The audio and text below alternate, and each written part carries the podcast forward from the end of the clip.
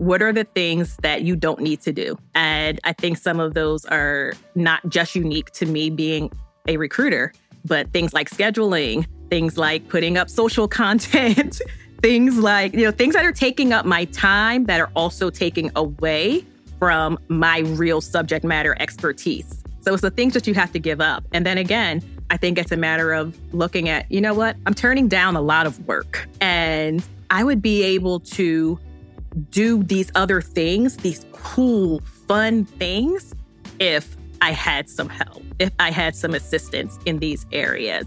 There comes a time when you do need to scale and you can bring those things in house and do them under the banner of your own brand. So, you'll know when you need to hire an employee when it starts to affect your workflow and you find yourself turning down opportunities because you're too busy doing work that someone else can take on. So, as a next step, I want us to talk about how to go about hiring employees when you're first starting the process as a small business. Hi, this is Small Business, a podcast by Amazon. I'm your host, Andrea Marquez. This is one of our minisodes, which are shorter episodes packed with helpful information for those of you who want a quicker binge. On this episode, we'll be talking about hiring and digging deep into key considerations you should make when you're first starting to hire employees for your small business with Keirsten A. Greggs, the founder and principal talent acquisition consultant of Trap Recruiter.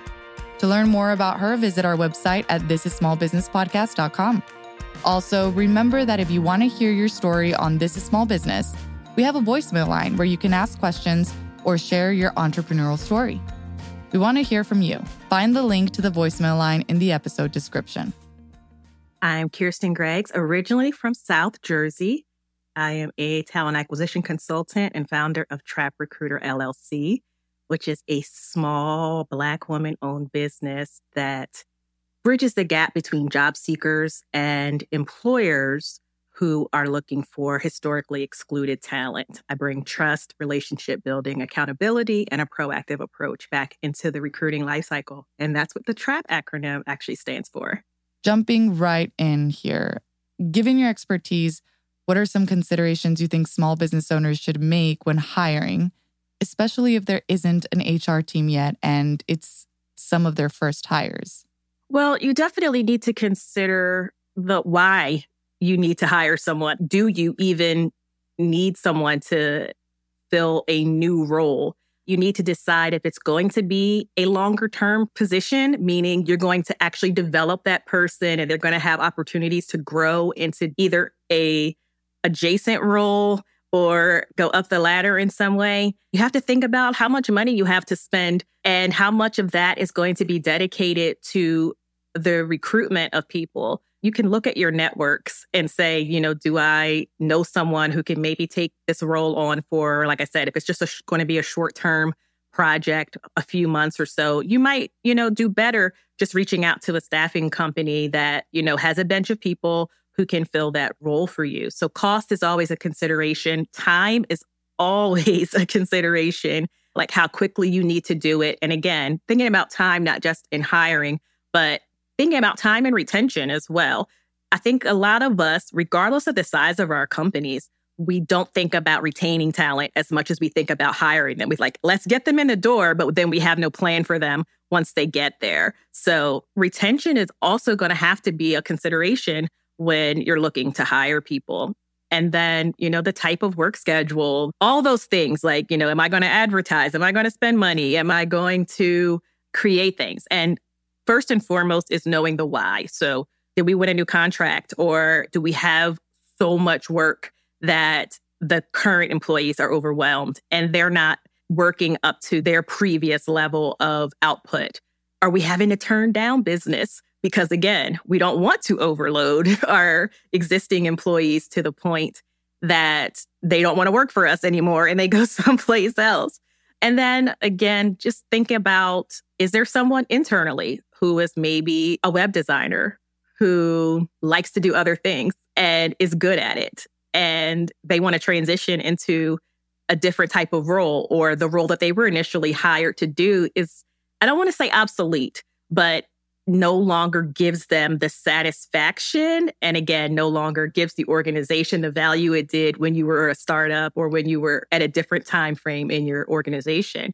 So there's a lot of considerations But the one thing I do want to caution folks on for the small businesses that I do support, be aware of like how big you are and don't try to compete with a company that has 20,000 employees when you have 20 employees. You're not going to go about the hiring process in the same way that they are. How do you think small business owners can go about finding the right fit when evaluating applicants? What types of questions do you think they should be asking? I ask people in every phone screen what their must haves are because a lot of people don't think about that. Like, what do you want from the role? What attracted you to this position? That's a great question for anybody. And there are ways to garner interest above, again, you're like the up and coming small business. You're a great place to work. People have heard great things about you but you know that person may not really be connected to the work so they talk about it in more lofty ways like oh i just want to work here or i'll do anything you know when they give those kinds of answers you know there may be someone who's better suited but asking questions that are generalized or can be applied regardless of the role like i said what are your must haves like what are your deal breakers what are you looking for in your next role what attracted you to this position and you will get the answer that you're looking for from the right person or persons. Also, think about retention. Like, if you're going to hire someone, I'm going to say it every time I get an opportunity. Always think about retention and what that really means for you. Like, how long do you really want this person? Or how long do you really want these employees to be in your organization? Again, do you have a plan for them to develop? And if not, how are you going to help them to move on to their next step? That was Keirsten, the founder and principal talent acquisition consultant of Trap Recruiter. She talked about key considerations you should keep in mind when hiring employees, especially as you're making your first hires. As always, here are some quick key takeaways for this episode. One, for a small business without an HR department, hiring can seem daunting. So before you go out and look for an employee, think about why you want to hire someone. Maybe you could get away with outsourcing help or freelancing. Keirsten suggested that you know when it's time to hire your first employee once you're missing out on opportunities because of doing work that someone else could be doing. Think about time and cost and evaluate the benefits of adding someone to your team. Two, retention. When you decide you want to hire someone, retention is just as important, if not even more important, than the hiring process. A helpful question to ask a potential employee is what are their must haves for this job? And then think about the plan you have for them to develop once you hire them. That's it for this episode of This is Small Business Minisodes brought to you by Amazon. If you liked what you heard, make sure to subscribe and tell your friends about us by sending them a link to this episode. And we would love to know what you think. So please, please, please leave us a review on Apple Podcasts. It's easier if you do it through your phone. Or send us an email at thisissmallbusiness at amazon.com with your thoughts. Until next time, this is Small Business. I'm your host, Andrea Marquez. Hasta luego, and thanks for listening.